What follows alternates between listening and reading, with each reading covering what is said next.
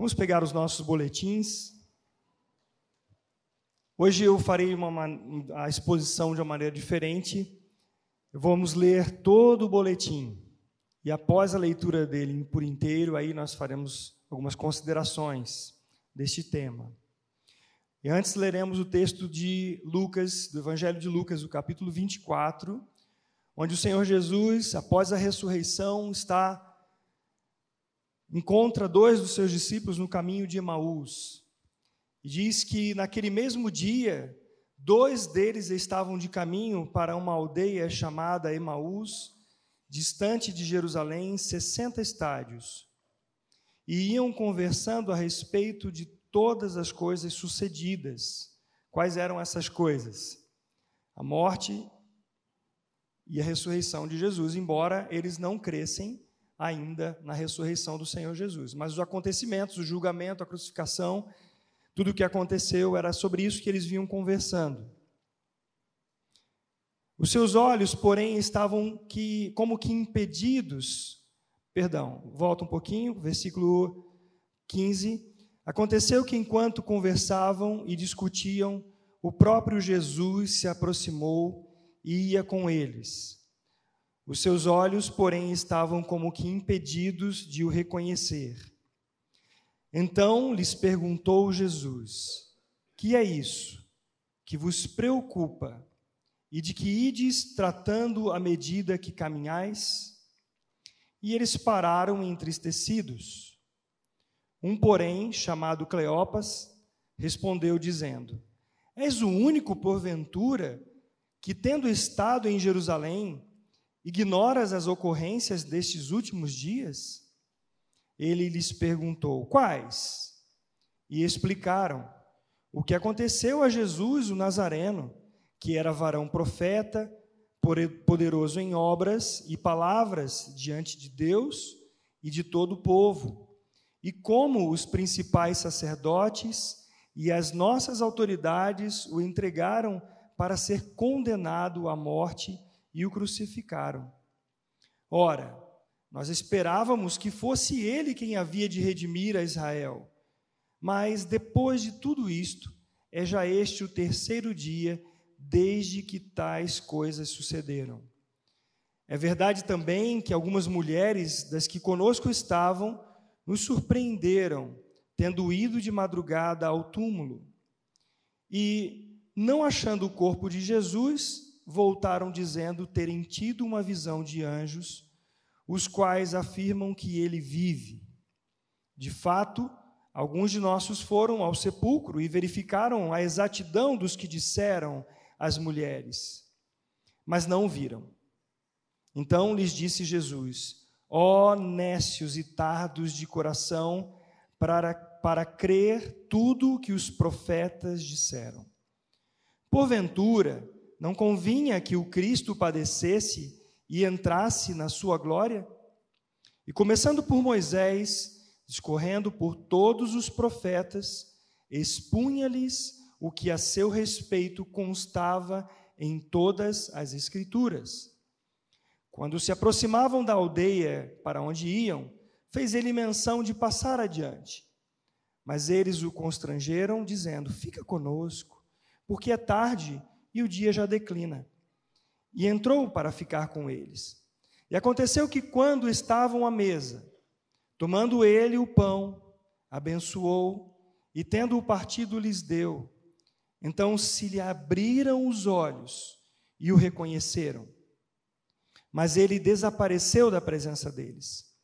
E disseram um ao outro: Porventura, não nos ardia o coração quando ele pelo caminho nos falava, quando nos expunha as Escrituras?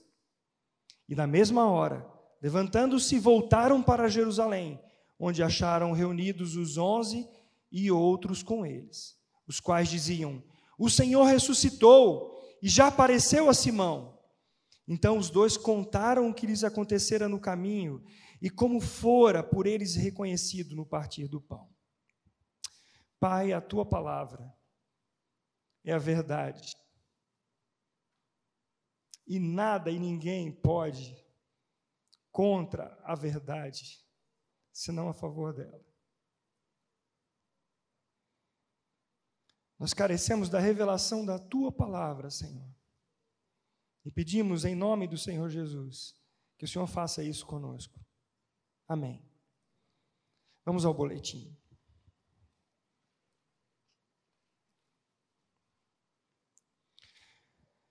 Temos visto e falado com frequência sobre a decadência moral em todas as áreas da nossa sociedade, até mesmo no meio evangélico. Quem, há algumas décadas, poderia imaginar o crescimento exorbitante do número de divórcios? Quem poderia pensar que a perversão moral poderia atingir níveis em que precisássemos lutar contra a legalização de banheiro único para meninos e meninos nas escolas. Lamentavelmente, vemos o crescimento do uso de drogas ilegais, gravidez na infância, abortos, taxas epidêmicas de doenças venéreas, lutas entre facções criminosas, agressões físicas nas escolas e contra professores. Muitas são as causas apontadas para esse declínio moral, mas deixe-me falar da responsabilidade que cabe a nós cristãos. Nós vamos agora ficar apontando, não vamos ficar, não vamos agora ficar apontando causas secundárias. Uma vez que o pecado é o maior problema no, do homem, a negligência da nossa parte, daqueles que se dizem cristãos, tem sido de grande peso nessa questão. Por qual motivo? Talvez porque não tenhamos sido politicamente ativos o suficiente, porque deixamos de nos colocar para servir ou contribuir mais intensamente para o trabalho missionário? Porque não nos reunimos o suficiente para orar? Com certeza essas questões estão relacionadas. Porém, uma das razões pela qual nós, cristãos, somos culpados pelo declínio de nossa sociedade é porque, como um todo, não temos adorado a Deus verdadeiramente. O que tudo isso tem a ver com adoração e a importância da pregação em um culto? Por que as Escrituras são tão importantes na adoração cristã? O que a adoração tem a ver com o meu dia a dia? Nossa maior forma de adoração a Deus é uma vida radicalmente transformada vivida em conformidade com a vontade dele e é a proclamação de Sua palavra que traz essa mudança. Paulo afirma em 1 Coríntios 1, 21, convido a lermos juntos: Visto como, na sabedoria de Deus, o mundo não conheceu por sua própria sabedoria, Aprove a Deus salvar os que creem pela loucura da pregação. Frequentemente ouvimos alguém citando o texto de João 8,32 como um jargão, sem levar em conta o versículo anterior, que diz: Disse, pois, Jesus aos judeus que haviam crido nele: se vós permanecerdes na minha palavra, sois verdadeiramente meus discípulos, e conhecereis a verdade, e a verdade vos libertará. A verdade está ligada à Bíblia, ao próprio Cristo, à palavra de Deus, pois somente ela é verdadeira. A validade e veracidade de tudo é determinada pela sua conformidade com as sagradas Escrituras, porque só elas são a revelação do que é verdadeiramente real. É por isso que Jesus afirma que seus discípulos só conhecerão a verdade se permanecerem em Sua palavra, disse o pastor Scott Harris, da Grace Bible Church. Deus é glorificado quando qualquer um de nós pode citar as Escrituras e contar o Evangelho com precisão a seus amigos. Deus é honrado quando a minha e a sua vida expressam piedade em todas as áreas, incluindo a maneira como nos divertimos. Deus não é honrado por nossa capacidade de lembrar dos últimos filmes, shows, gospel, músicas ou modas. É Deus, por meio de seu Espírito Santo e da proclamação de Sua palavra, do Evangelho do Cristo crucificado e ressurreto, que muda a vida das pessoas. É assim que poderemos glorificar a Deus e alcançar vidas transformadas, vividas em obediência, que permanecem na palavra de Deus, conhecem a verdade e são libertas da escravidão do pecado e, consequentemente, vivem para Cristo. A adoração e o louvor a Deus não são um meio para nos sentirmos bem ou cheios do Espírito Santo. A adoração tem um fim em si mesmo, glorificar e exaltar a majestade soberana de Deus. Nós temos o texto de Apocalipse, capítulo 5, versículo 7 ao 12. Por ser um versículo um texto mais extenso, eu lerei somente. Veio, pois, e tomou o livro da mão direita daquele que estava sentado no trono. E quando tomou o livro, os quatro seres viventes e os vinte e quatro anciãos prostraram-se diante do cordeiro, tendo cada um deles uma harpa e taças de ouro cheias de incenso, que são as orações dos santos. E entoavam um novo cântico, dizendo: Digno és de tomar o livro e de abrir os selos, porque foste morto, e com o teu sangue compraste para Deus os que procedem de toda tribo, língua, povo e nação. E para o nosso Deus os constituíste reino e sacerdotes, e reinarão sobre a terra. Vi e ouvi uma voz de muitos anjos ao redor do trono, dos seres viventes e dos anciãos, cujo número era de milhões de milhões e milhares de milhares, proclamando em grande voz: Digno é o cordeiro que foi morto de receber o poder, e riqueza, e sabedoria, e força, e honra, e glória, e louvor. Aleluia.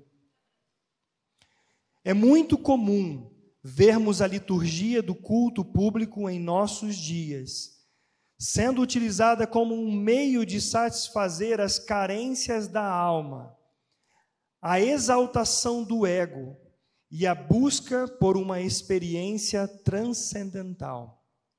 Nesse caso, a experiência emocional é priorizada e entendida como o fluir do Espírito Santo atribuindo legitimidade, entre aspas, ao que acontece no culto. Noutra extremidade está o culto rigidamente baseado num tradicionalismo vazio e sem vida, sem quebrantamento e sem entendimento. Nos dois casos, encontramos o mesmo problema. Tanto um culto almático, que coloca em primeiro lugar os desejos, as emoções e vontades de maneira efusiva, quanto um culto com grande rigor ascético, sofrem do mesmo problema, a falta da centralidade de Cristo no culto a Deus em nossas vidas. Há os que falam de uma adoração guiada pelo Espírito Santo, mas confundem com catarse emocional. O texto do, Evangelho de João, capítulo 16, do versículo 13 a 14, diz: Juntos, o Senhor Jesus disse: Quando vier, porém, o Espírito da Verdade, ele vos guiará a toda a verdade, porque não falará de si mesmo, mas dirá tudo o que tiver ouvido e vos anunciará as coisas que hão de vir. Ele me glorificará, porque há de receber do que é meu e vou-lo há de anunciar. O Espírito da Verdade anuncia a verdade. É baseado na verdade da palavra de Deus que o Espírito Santo age.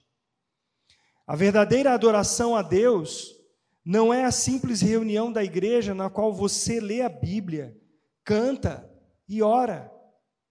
Essa liturgia pode ser facilmente dissimulada por um coração que está longe de Deus.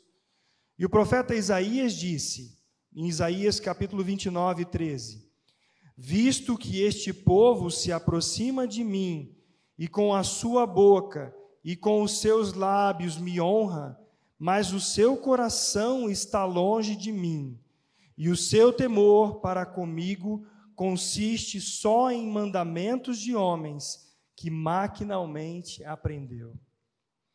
Setecentos anos mais tarde, Jesus repetiu a mesma acusação. É isso também que está acontecendo em nossos dias. A verdadeira adoração acontece apenas quando o indivíduo o faz em espírito e em verdade, diz Jesus no capítulo 4, versículo 24 de João. É por isso que a proclamação da palavra de Deus é central em nossa adoração quando nos reunimos. O canto congregacional, sem a exposição das Escrituras e a fé, não tem valor porque somente a verdade das Escrituras, aplicada pelo Espírito Santo, é que move o homem à santidade. A palavra de Deus é prioritária no culto cristão, pois a fé vem pelo ouvir a pregação da palavra de Cristo. Sem fé não há revelação, e sem a revelação de quem Deus é, é impossível adorá-lo. Como diz Hebreus 11, 6. Muita cantoria não é sinal de verdadeira adoração, amados. Emoção não é sinal de adoração verdadeira. Porém, os filhos de Deus, cheios do Espírito Santo, cantam com exultação e choram na presença de Deus por causa de tão grande salvação por causa de tão grande misericórdia e graça que nos leva a adorá-lo. John Stott deu uma ótima resposta para a prioridade da pregação em seu livro Between Two Words.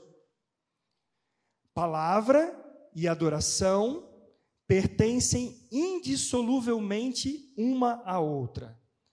Todo culto é uma resposta inteligente e amorosa a revelação de Deus, porque é a adoração do seu nome. Portanto, a adoração aceitável é impossível sem a pregação, pois pregar é dar a conhecer o nome do Senhor, e adorar é louvar o nome do Senhor dado a conhecer. Para muitos que professam ser cristãos, há uma separação entre o sagrado e o profano em suas vidas. No entanto, a Bíblia nos ensina que a verdadeira adoração deve ocorrer em todos os aspectos de quem nós somos. Tudo o que somos, fazemos e pensamos não deveria ser para a glória de Deus?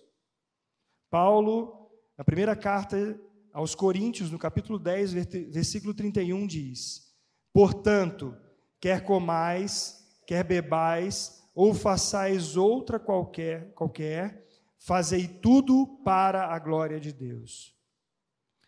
Como a adoração a Deus tornou-se mais centrada no homem, os valores do reino se tornaram secundários e fracassamos em apontar o caminho para a vida eterna Jesus Cristo.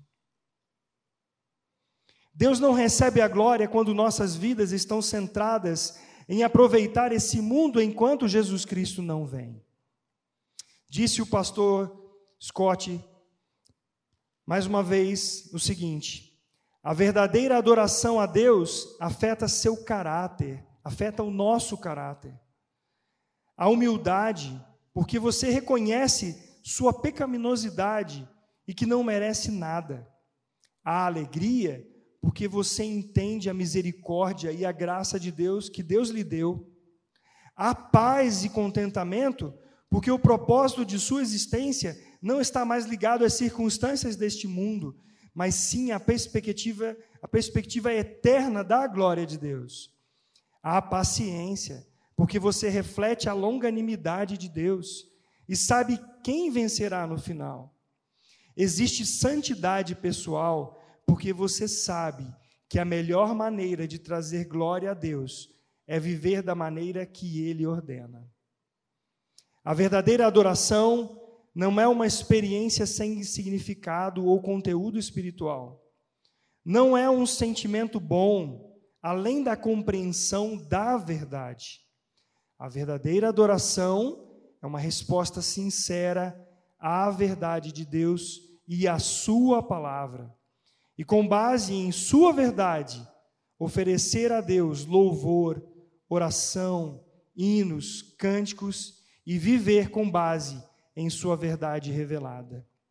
Você percebe agora o quanto está relacionada a palavra da verdade e a fé nela com a nossa adoração a Deus e seu efeito na sociedade?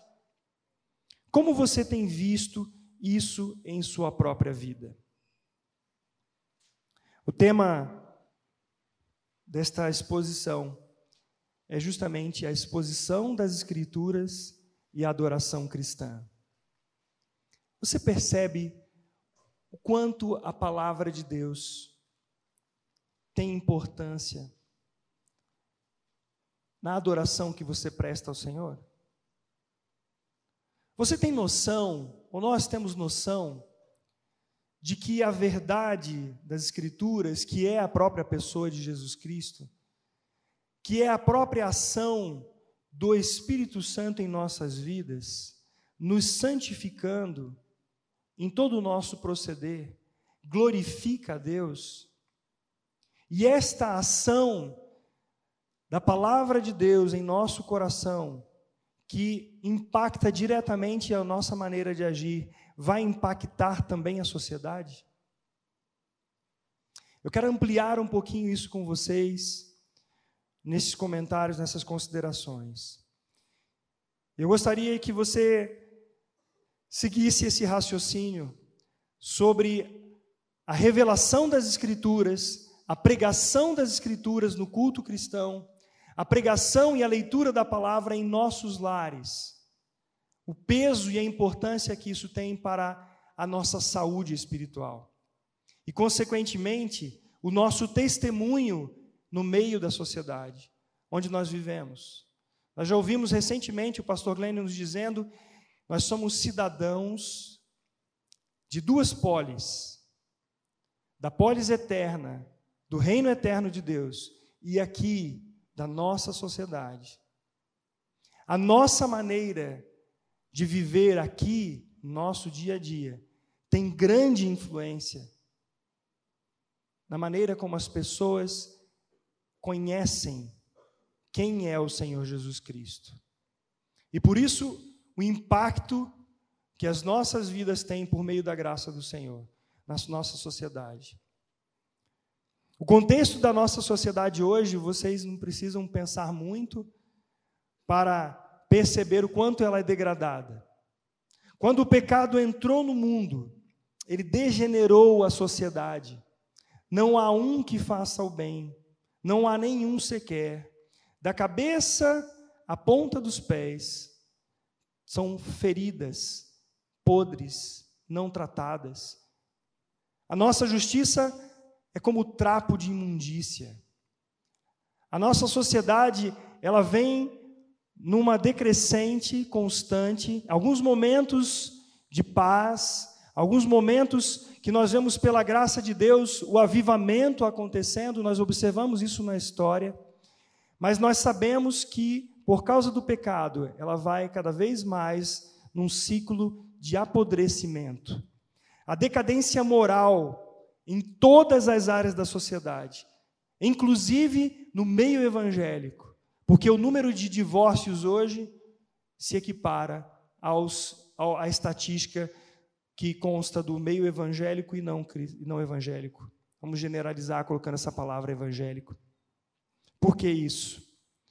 Assim, nós podemos agora pensar um pouquinho quanto, como cristãos, temos falhado na proclamação do Evangelho. Não só pelos nossos lábios, mas pelo testemunho da verdade de Jesus Cristo.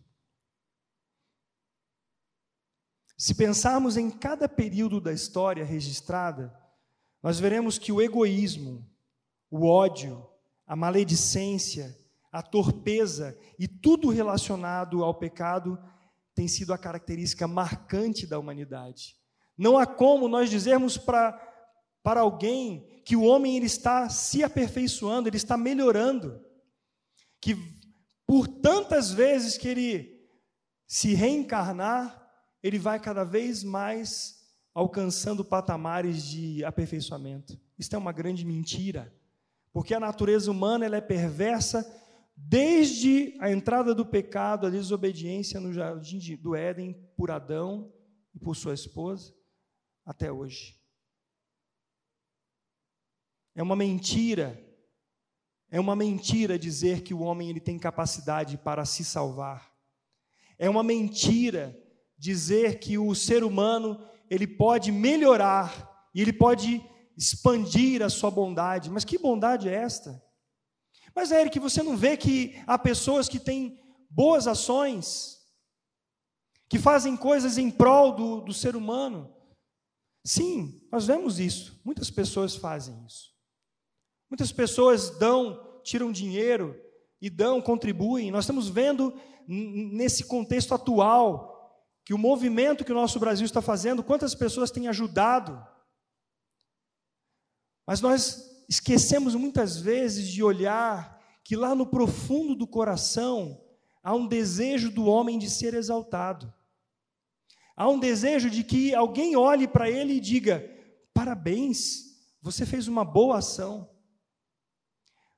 Muitas vezes esquecemos e dizemos assim para uma pessoa que ela só falta frequentar a igreja porque ela é uma pessoa tão boa. Mas a Bíblia diz, e a importância das Escrituras, nós olharmos para a palavra de Deus, que o ser humano ele é corrupto por inteiro, não há nada nele que se salve. É por inteiro assim. Até antes da desobediência de Adão e Eva no jardim, estava tudo bem. Mas logo depois nós vemos esse pecado e as consequências malignas fazendo aquilo que o maligno sabe fazer, matando, roubando e destruindo tudo. Porém, o plano da restauração, ele não foi colocado depois de tudo isso que aconteceu. Deus já havia traçado um plano perfeito na sua soberania. Você crê nisso? Que Deus não foi pego de surpresa pelo pecado, que ele já tinha preparado um plano de salvação que ele colocaria em execução, e ele está hoje colocando em execução. O povo de Deus foi levantado quando Deus chama Abraão e dele faz uma grande nação.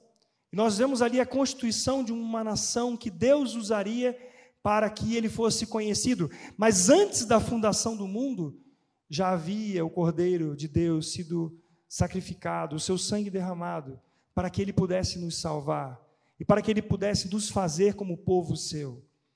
Deus faz uma grande nação e se revela neste povo, mas esta nação de Israel, ela não o reconheceu como filho de Deus e Messias. Nós lemos em João, capítulo 1, do versículo 11 ao 14, que o Senhor Jesus veio para o que era seu, os seus não o receberam, mas a todos quantos o receberam, deu-lhes o poder de serem feitos filhos de Deus, a saber, aos que creem no seu nome, os quais não nasceram do sangue, nem da vontade da carne, nem da vontade do homem, mas de Deus. E o Verbo se fez carne e habitou entre nós, cheio de graça e de verdade, e vimos a sua glória, glória como unigênito do Pai. Deus, ele tem um propósito maravilhoso com o povo de Israel. Porém, esse propósito dele perpassa esse povo. O propósito de Deus, desde o início, era que a salvação, o próprio evangelho, ele alcançasse pessoas de todas as tribos, de todas as línguas, de todos os povos, de todas as nações, por meio de Jesus Cristo, que é a verdade. Israel falhou, porque quando ele se entregou à idolatria, quando rejeitou a palavra de Deus e não adorou a Deus como deveria, pelo contrário, sendo tropeço para as nações à sua volta, quando ele falhou, ele deixou de adorar a Deus, quando ele deixou a sua palavra e resolveu andar pela sua própria vontade. Ao invés de ser um modelo do amor de Deus para todas as nações, ele foi pedra de tropeço. No Salmo 96, diz assim no versículo 3: Anunciai entre as nações a sua glória, entre todos os povos as suas maravilhas. É isso que Deus tem planejado que nós anunciemos entre as nações a sua glória e entre todos os povos as suas maravilhas. De que maneira, eu pergunto para você, de que maneira as nações reconhecerão a Deus como Senhor e Salvador? Me responda isso. Responda no seu coração. De que maneira as nações, de que maneira os povos, as pessoas que estão, estão à nossa volta, reconhecerão a Jesus Cristo como Senhor e como Salvador. Sabe como? Quando virem em nós, seu povo, aqueles que professam ser cristãos, dando ouvidos à palavra de Deus e adorando-o verdadeiramente em espírito e em verdade. Porque adorar a Deus não é, não se restringe a nós nos reunirmos aqui cantarmos, lermos a Bíblia e a orarmos. Aqui está todo mundo cheirosinho. Eu pus um perfume, vim para cá, porque eu gostaria de que os irmãos sentissem um perfume gostoso. Tomei banho, mas durante a semana, como é que acontece? O que acontece em nossas vidas, amados? Preste atenção nisso. O povo de Israel falhou por não adorar a Deus verdadeiramente. E quando eles não adoraram a Deus? Quando eles viraram as costas para a sua palavra e foram à idolatria. O maior pecado do povo de Israel foi a idolatria. E nós hoje, que não adianta nós ficarmos colocando a culpa lá para trás. Eu quero chamar a nossa atenção como igreja de Cristo para hoje. Porque Deus é honrado quando a minha e a sua vida expressam piedade em todas as áreas, incluindo a maneira como nós nos divertimos. Deus não é honrado por causa da nossa capacidade de relembrar, como eu disse no texto, dos últimos filmes, dos shows, de qualquer outra coisa, de músicas. Não é assim que ele é honrado. A Bíblia diz, eu quero pedir que o Fábio abra para nós, em Romanos capítulo 12, versículo 1 a 3.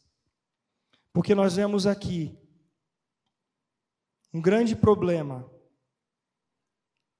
não das Escrituras, mas quando nós deixamos de olhar para essa palavra da verdade. O apóstolo Paulo diz assim: Rogo-vos, pois, irmãos, pelas misericórdias de Deus, que apresenteis o vosso corpo por sacrifício vivo, santo e agradável a Deus, que é o vosso culto racional. E não vos conformeis com este século, mas transformai-vos, e aqui eu posso dizer tranquilamente pelo texto que é sede transformados, porque essa palavra está na voz passiva, sede transformados, e voz média, pela renovação da vossa mente. Sabe para quê? para que nós experimentemos qual seja a boa, agradável e perfeita vontade de Deus na Sua palavra.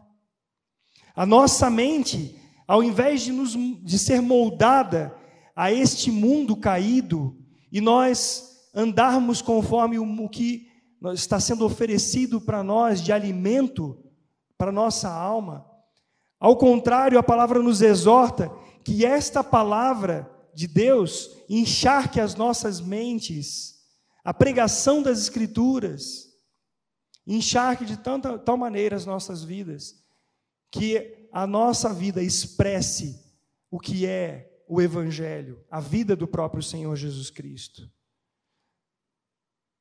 A verdadeira adoração a Deus não é essa simples reunião que nós temos. essa liturgia, por ser falsamente dissimulada, não diz, diz pouca coisa. Se as nossas vidas não estão cheias da verdade das Escrituras, do próprio Cristo, a nossa reunião aqui ela é só de aparência. Quem vai dizer se estamos adorando a Deus verdadeiramente é o mundo, porque à medida que eles veem Cristo em nós, eles verão também o próprio, a própria salvação, eles terão acesso ao próprio, próprio, ao próprio Evangelho, à própria salvação que há em Cristo Jesus. Nós vimos no texto de Isaías 29 que o próprio Deus diz: Visto que este povo, ele se aproxima de mim e com a sua boca, com a boca falam coisas boas, mas o seu coração está longe. O temor para comigo só está baseado em mandamentos. Homens, mandamentos de homens que maquinalmente aprendeu sem revelação da verdade. A oração de Jesus, em João 17, peço que abra esse texto de João 17, do versículo 20 a 21, diz assim: Isaí, é, João 17, 20 a 21. Não rogo somente por estes, Jesus orando ao Pai, mas também por aqueles que vierem a crer em mim, por intermédio do quê? da Sua palavra, a fim de que todos sejam um, e como és tu, ó Pai, em mim, e eu em ti, também sejam eles em nós. Sabe para quê? Para que o mundo creia que tu me enviaste. Então é por intermédio da palavra, é por intermédio desta palavra exposta, pregada aqui no púlpito em nossas casas, que esta palavra revelada a nós, vai nos fazer como o filho e o pai são um. E é assim que o mundo vai crer, é assim. Pelo testemunho que o Senhor Jesus nos dá pela graça de, de professarmos e de agirmos neste mundo. Lamentavelmente, irmãos, nós temos falhado em adorar a Deus. E isso você somente pode fazer essa análise diante de Deus. Eu não posso julgar ninguém. Mas pelo que nós vemos em nossa sociedade, nós temos falhado por medo, por medo de nos posicionarmos, de dizermos, de nos encolhermos e de acharmos que o politicamente incorreto é verdade. E deixamos de anunciar a Cristo porque temos medo de sermos expulsos das assembleias, dos fariseus. Lamentavelmente, nós temos falhado e nós precisamos fazer como Daniel. Nós precisamos fazer a nossa meia-culpa diante do Senhor e confessarmos diante do Senhor. Isso deve ser compreendido por nós, amados. Nós precisamos parar de nos omitirmos da missão que Deus nos deixou. A missão que Deus deixou foi, que Jesus deixou foi essa: ide por todo mundo e pregai o evangelho a toda criatura. E como é que nós pregamos o evangelho? Como nós temos pregado o evangelho? Não coloque a responsabilidade para os pastores, não coloque a responsabilidade nos programas de internet, não, a responsabilidade é individual. É de cada um de nós. Para quem está iludido com a mídia, com, com tudo que tem consumido das TVs, dos seus dos programas, não está enxergando que o caldo está esquentando. E há de chegar um momento que você será confrontado de tal maneira que você vai ter que dizer: Eu creio no Senhor Jesus Cristo, e será perseguido e será preso, ou você o negará. Eu gostaria que você pensasse seriamente nisso nesta manhã. Nós podemos, como eu coloquei no texto, apontar algumas causas dos problemas morais da sociedade. Nós sabemos que há o pecado no coração do homem. Mas quando o Senhor Jesus, ele deu esta ordem a nós de pregar o evangelho, quando Deus elegeu o povo de Israel, a que ele fosse testemunho do, do, verdadeiro Deus para toda a sociedade da sua época. E eles falharam, hoje também nós estamos falhando por medo, por covardia. Nós apontamos que muitas vezes o problema que nós enfrentamos na nossa sociedade causa medo de fato, mas nós não podemos deixar a coragem de lado de, como cristãos, lutar e se posicionar contra a mentira, contra a corrupção, contra a violência. Por que, que nós não podemos nos omitir? Porque o Senhor nos deu a palavra da verdade. O reino de Deus é conhecê-lo e é conhecer a verdade, a verdade que liberta, que salva, que é a santidade de Deus em nós, nos separando do mundo, não nos deixando como os essênios, longe da sociedade, mas no meio da sociedade, sendo sal e luz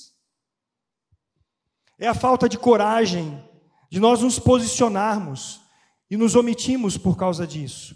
Nós preferimos muitas vezes o lazer e nos colocamos longe para pensar a igreja, de contribuir mais intensamente, de orar pelo trabalho missionário, de nos envolvermos nisso. A igreja negligencia a oração, a igreja negligencia o prostrar-se diante do Senhor por comodidade. E por causa disso, nós não temos adorado a Deus com nossas vidas por inteiro, sutilmente rejeitando a verdade do Evangelho. Muitos dizem, muitos dizem que Deus é soberano. Você crê que Deus é soberano? Amém.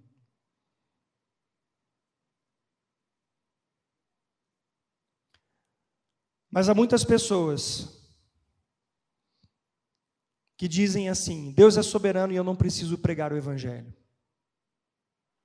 Talvez alguém de nós aqui não diga isso com os nossos lábios, mas lá, quando nós nos acomodamos em nossa casa e nós não nos levantamos a pregar isso, nós estamos dizendo que porque Deus é soberano, Ele no final das contas vai salvar todo mundo e eu não preciso me levantar. Eu gostaria de perguntar para essas pessoas: por que será que uma pessoa que pensa dessa maneira põe alarme no carro?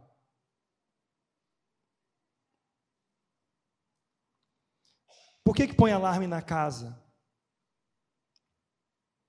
Por que, que uma pessoa que pensa assim, ela se prepara para um concurso, afinal de contas, Deus não é soberano e ela vai passar,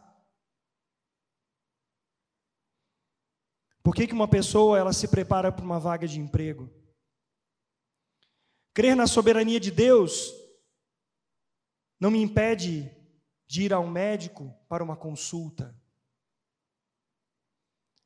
Crer na soberania de Deus me faz, primeiro, ajoelhar e clamar ao Senhor por Sua graça e misericórdia. Mas eu duvido que, se alguém está doente, não vá ao médico, não busque, mesmo crendo que Deus está no controle de todas as coisas. Crer na soberania de Deus não me impede de resistir ao diabo, porque a Bíblia me diz para resistir ao diabo e ele fugirá de vós. Crer na soberania de Deus não me impede de me indignar contra a mentira e contra a falsidade. Pelo contrário, se é isso que nosso Deus valoriza, é isso que eu quero valorizar também. Um dos grandes problemas de muitos cristãos é querer adaptar a palavra de Deus de acordo com os próprios interesses. Deus quis tirar o povo de Israel do Egito, e para isso ele levantou Moisés. Deus queria que o povo de Israel entrasse na terra prometida, mas ele levanta esse povo para guerrear para entrar na terra prometida. Você entende, amado, a soberania de Deus e a nossa responsabilidade? Quando nós olhamos alguns detalhes das nossas vidas, provavelmente você e eu veremos que nós somos incoerentes em muitas coisas. A comodidade tende a nos levar à omissão e não a nos posicionarmos diante das mazelas do mundo e assim não expressarmos nosso amor para com o nosso amado Jesus Cristo. A relação entre a palavra de Deus, as nossas vidas e a adoração estão extremamente, intensamente ligadas. Como eu e você podemos ser sal e luz neste mundo caído, amados? 1 Coríntios capítulo 13, versículo 6 diz que esse amor do Senhor não se alegra com a injustiça. E quando nós nos omitimos, a injustiça ela cresce. Quando nós nos omitimos, o evangelho não é pregado, as pessoas não são salvas, Deus não é adorado. O próprio Tiago, no capítulo 2, versículo 14, diz assim: Meus irmãos, qual é o proveito se alguém disser que tem fé, mas não tiver obras? Pode acaso semelhante fé salvá-lo? Senhor, eu preciso de um emprego. E eu sento no meu sofá e eu espero que esse emprego chegue. Deus é poderoso para fazer isso, mas Ele nos levanta, Ele diz: vigiai e orai. Vigiem, porque o vosso adversário, ele está tramando. Igreja do Senhor Jesus, nós temos clamado por avivamento, não é verdade? Mas aonde está o quebrantamento do nosso coração? Porque o avivamento começa por nossas vidas, com humilha, se humilhando diante do Senhor, reconhecendo o pecado, dizendo: Senhor, tem misericórdia de mim, pecador. Não vem por você pôr a Bíblia na sua mão e sair pela rua, não vem por você colocar um adesivo no seu carro dizendo propriedade de Deus não vem por você frequentar uma comunidade. Nós não somos, preste bem atenção nisso, nós não somos os salvadores da pátria. Quem é salvador da, da pátria é Jesus Cristo. É Ele que salva. E se nós não nos posicionarmos como verdadeiros cristãos a favor daquilo que Deus valoriza, a nossa omissão será uma pedra de tropeço para não cristãos e motivo de desonra a Deus por causa do testemunho que nós temos professado nesse mundo. Se você hoje não tiver coragem de se posicionar diante da malignidade, da corrupção da nossa sociedade e assim testemunhar de Jesus Cristo, ficará muito mais difícil de você se posicionar quando a perseguição chegar na sua casa. Enquanto os cristãos estão morrendo lá na África, enquanto as pessoas estão padecendo lá no Oriente Médio por perseguição, está tudo bem conosco aqui, não é? Só que daqui a pouco ela vai chegar, como já tem chegado. Nós vemos os prenúncios disso aí.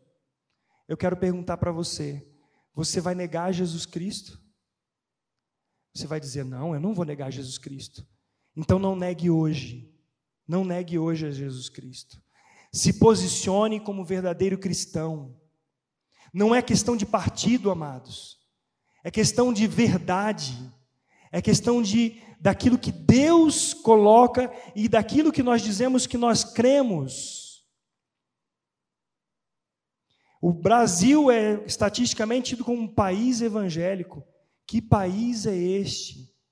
que não está professando a verdade do Senhor Jesus Cristo. Nesses dias que nós vemos essas manifestações, nós temos visto o povo de Deus ali no meio, no meio daquelas pessoas, ajoelhadas, clamando ao Senhor: tem misericórdia da nossa nação. Enquanto muitos cristãos estão confortavelmente nas suas casas, dizendo: Deus é soberano. De fato, Deus é soberano. Mas ele diz assim: povo de Deus, levante, proclame o evangelho com as suas vidas, proclame a verdade de todo o coração. Eu quero abrir com vocês o texto de Apocalipse, capítulo 12 e 11, para nós caminharmos para encerrar essa exposição. Apocalipse, capítulo 12, versículo 11.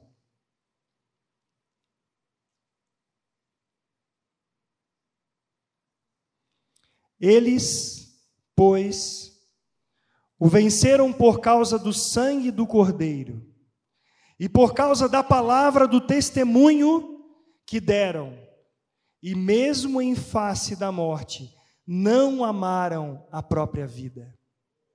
Mesmo em face da morte, não amaram a própria vida. Eles o venceram. Eu quero pegar o versículo anterior com vocês então ouvi uma grande voz do céu proclamando: Agora veio a salvação, o poder, o reino do nosso Deus e a autoridade do seu Cristo.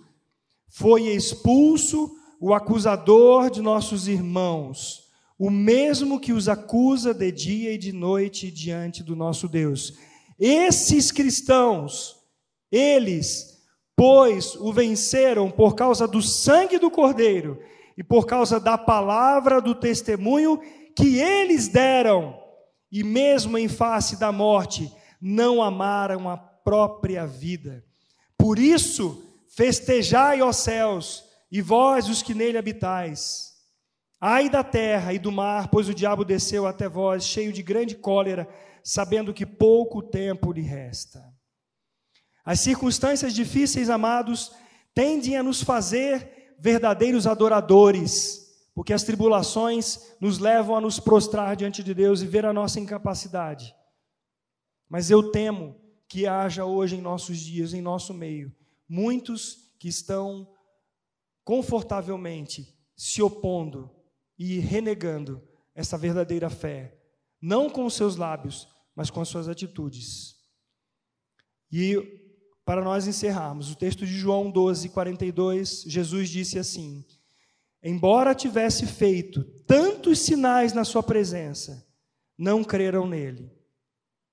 E o versículo 42, eu li o 37 e agora o 42.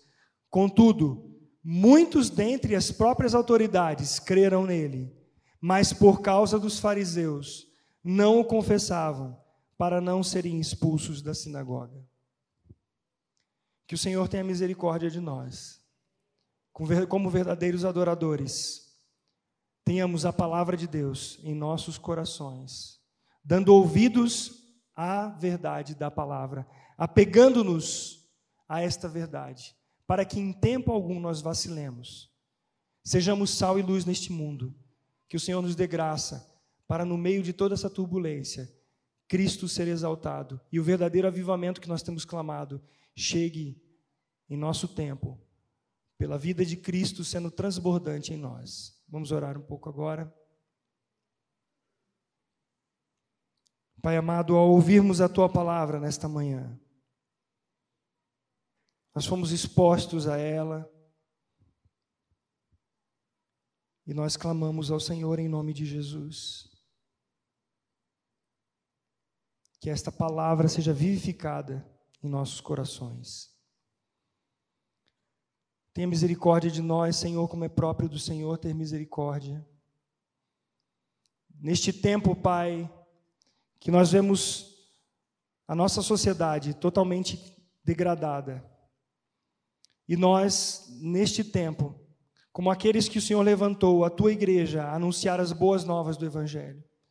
Dá, Pai, que nós sejamos aqueles que venceram por causa do sangue do Cordeiro e por causa da palavra do testemunho, que mesmo em face da morte, Senhor, o teu povo proclame o amor a Ti e não amor à própria vida. Que sejamos sal e luz neste mundo a proclamar este evangelho que transforma, que tira do império das trevas e leva para o reino do Filho do Teu amor. Nós clamamos como igreja, como primeira igreja batista em Londrina, Pai, para que o Teu reino se expanda, para que pessoas sejam salvas por Tua graça e misericórdia e o Senhor seja glorificado por meio das nossas vidas. Em nome de Jesus Cristo. Amém.